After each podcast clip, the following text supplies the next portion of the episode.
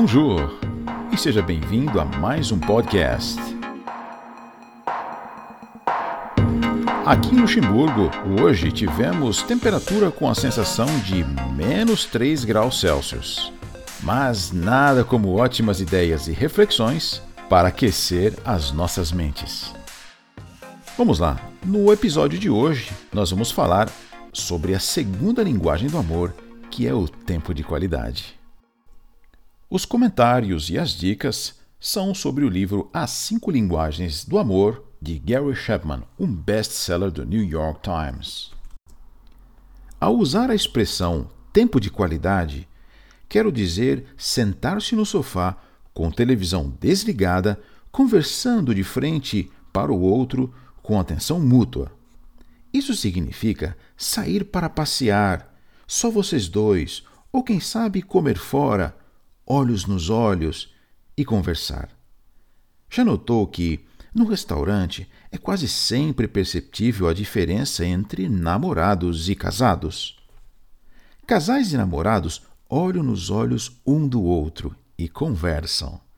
Já os casados sentam-se ali e ficam olhando em volta do restaurante. É muito curioso, não é? É nítida a impressão de que eles foram até lá apenas para comer.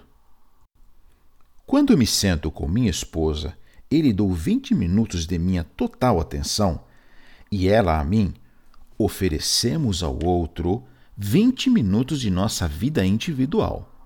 Nunca mais teremos aqueles 20 minutos de novo. Estamos entregando parte de nossa existência ao outro. Esse é um poderoso comunicador do amor. É importante salientar aqui que os motivos que alguém se sente amado nem sempre são os mesmos motivos da outra pessoa. No experimento que Gary havia realizado com o casal, ele apresentou e explicou o conceito de dar ao cônjuge atenção completa, o que quer dizer não conversar enquanto lê o jornal ou assiste à televisão, mas olhar nos olhos, dedicar atenção plena fazer com a pessoa algo de que ela gosta e fazê-lo de coração. Observe se às vezes seu cônjuge está muito negativo.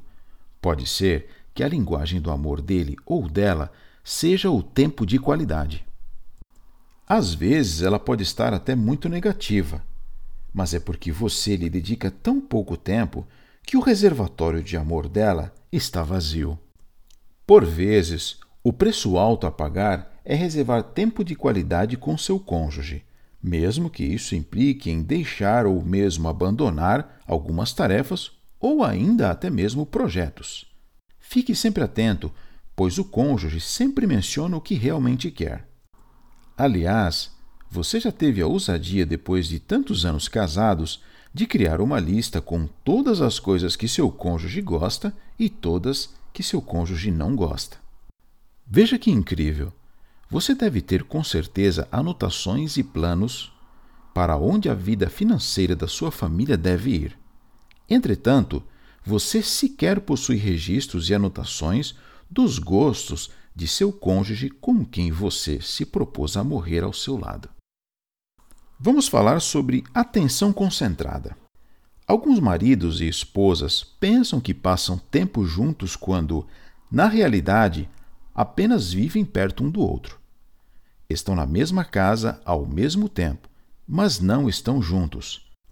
A esposa que envia mensagem no celular enquanto o marido tenta puxar conversa não lhe oferece tempo de qualidade, pois ele não tem atenção completa dela. Tempo de qualidade não significa que precisamos passar nosso tempo juntos olhando nos olhos um do outro. Significa fazer algo juntos e dedicar atenção completa à pessoa. Vamos a um exemplo. O que importa no ato paterno de jogar a bola para o filho pequeno não é a atividade em si, mas as emoções criadas entre pai e filho. Da mesma forma, se os momentos em que o marido e a esposa jogam tênis juntos forem um tempo de qualidade legítimo, ambos se concentrarão não no jogo em si, mas no fato de passarem tempo juntos. O que importa é o que acontece no nível emocional. O tempo juntos num objetivo comum, comunica que nos importamos com o outro, gostamos de estar onde ele está e apreciamos fazer coisas juntos. Vamos falar agora sobre conversa de qualidade. Assim como palavras de afirmação, a linguagem do tempo de qualidade também possui muitos dialetos. Um dos mais comuns é o da conversa de qualidade.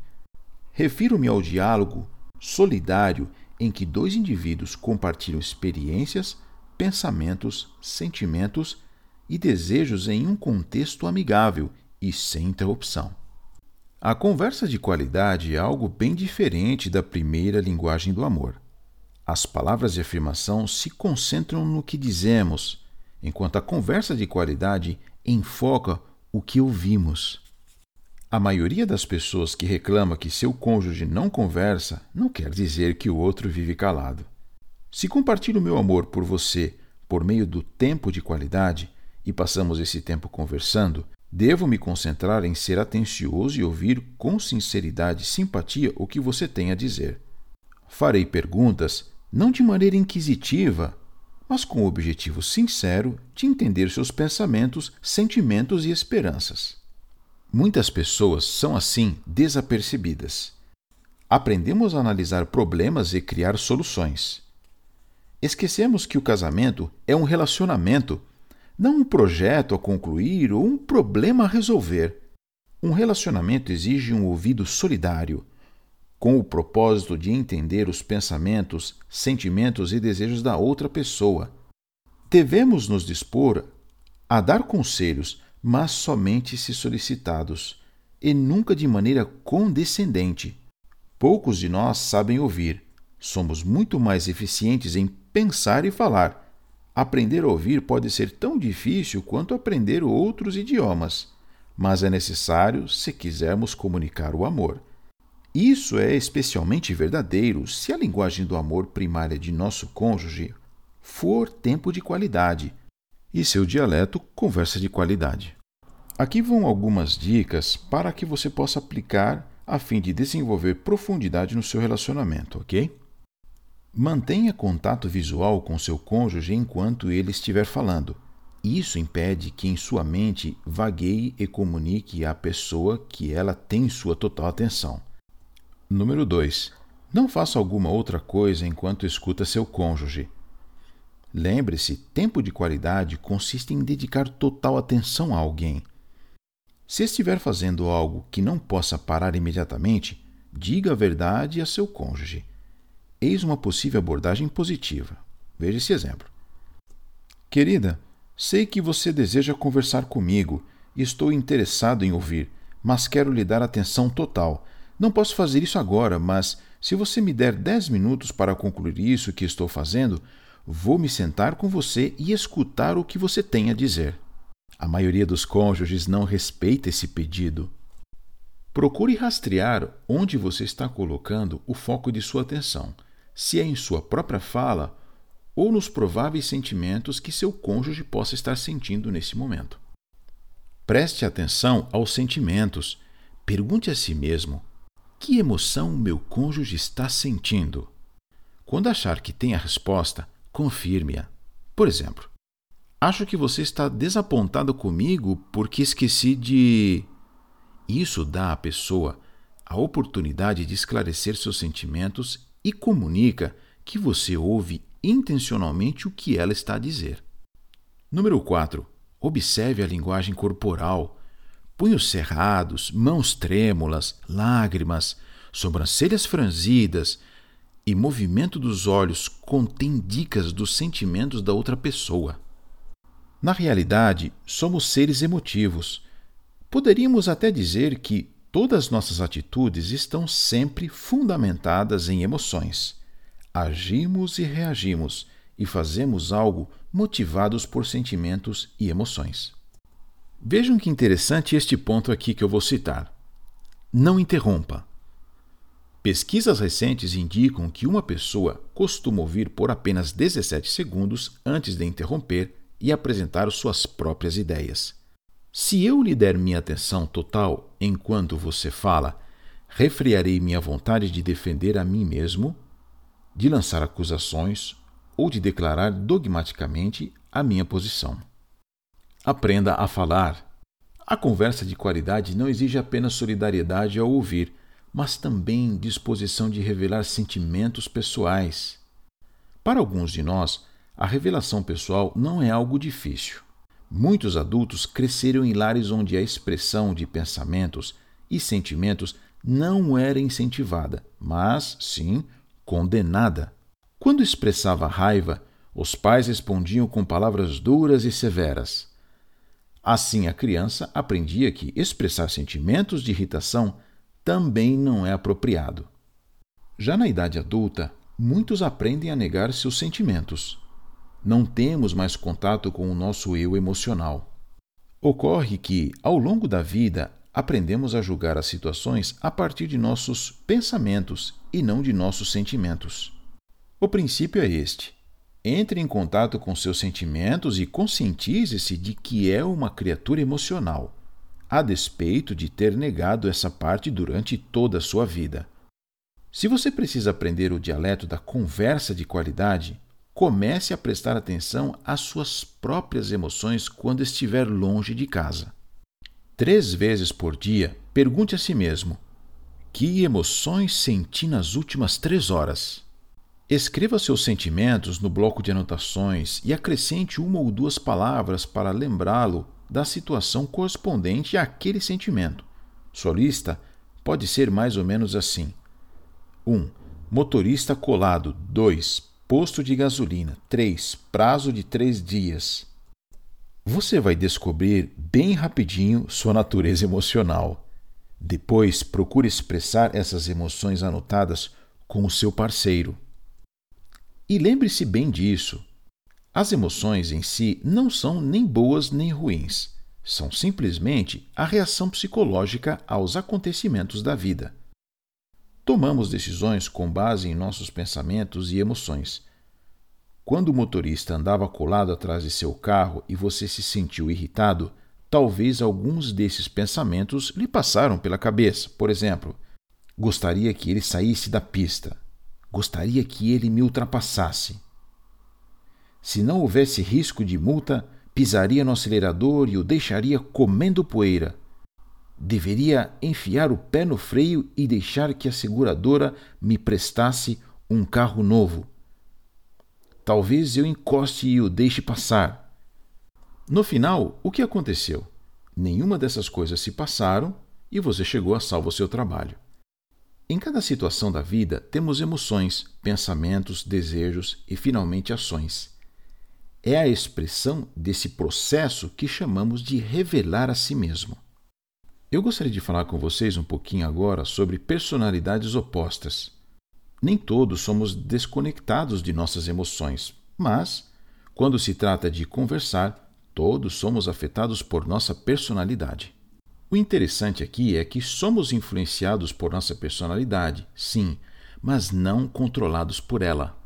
Uma maneira de aprender novos padrões é estabelecer um momento diário de compartilhamento no qual cada um falará sobre três coisas que ocorreram naquele dia e qual seu entendimento em relação a elas. Chamo isso de requisito mínimo diário para um casamento saudável. Se você começar com o mínimo a cada dia, em poucas semanas ou meses, a conversa de qualidade fluirá livremente entre vocês. Vamos falar agora sobre atividades de qualidade. Além da linguagem do amor básica, que é o tempo de qualidade, a saber, dar ao cônjuge sua completa atenção, existe outro dialeto chamado atividade de qualidade.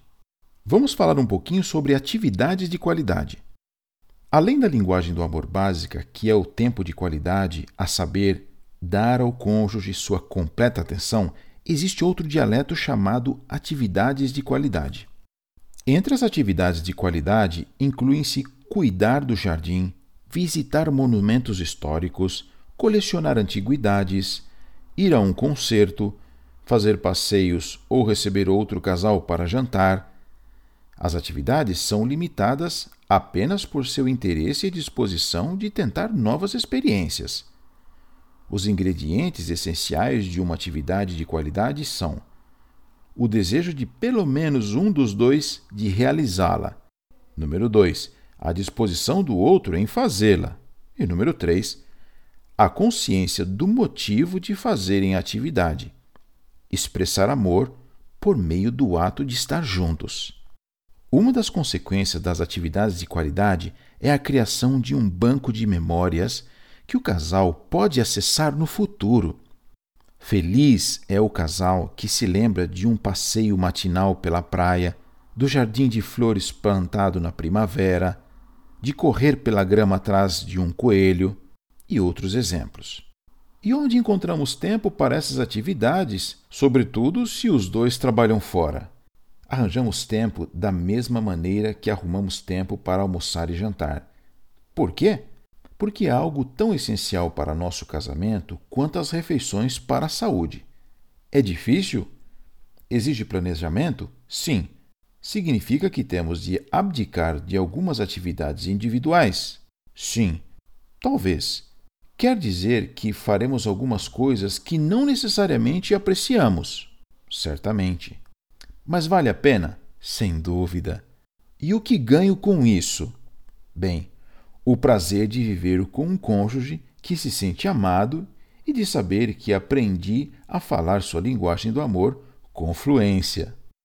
E agora é com vocês, pessoal. O que o impede de ter tempo de qualidade com seu cônjuge? Vou deixar com vocês mais algumas dicas e ideias para que vocês possam fazer juntos. 1. Um, Passem juntos pela vizinhança onde um de vocês cresceu. Faça várias perguntas em torno da infância do seu cônjuge. 2. Pedalem juntos num fim de semana ou outro.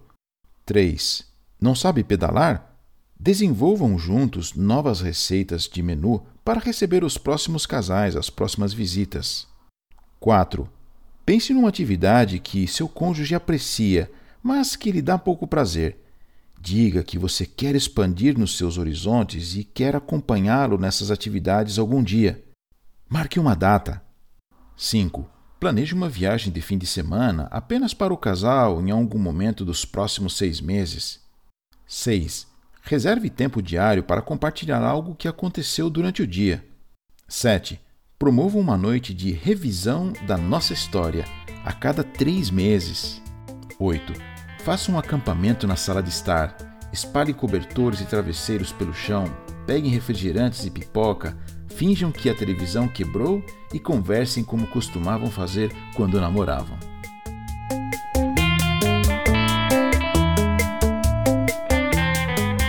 Espero que vocês tenham gostado de mais esse episódio.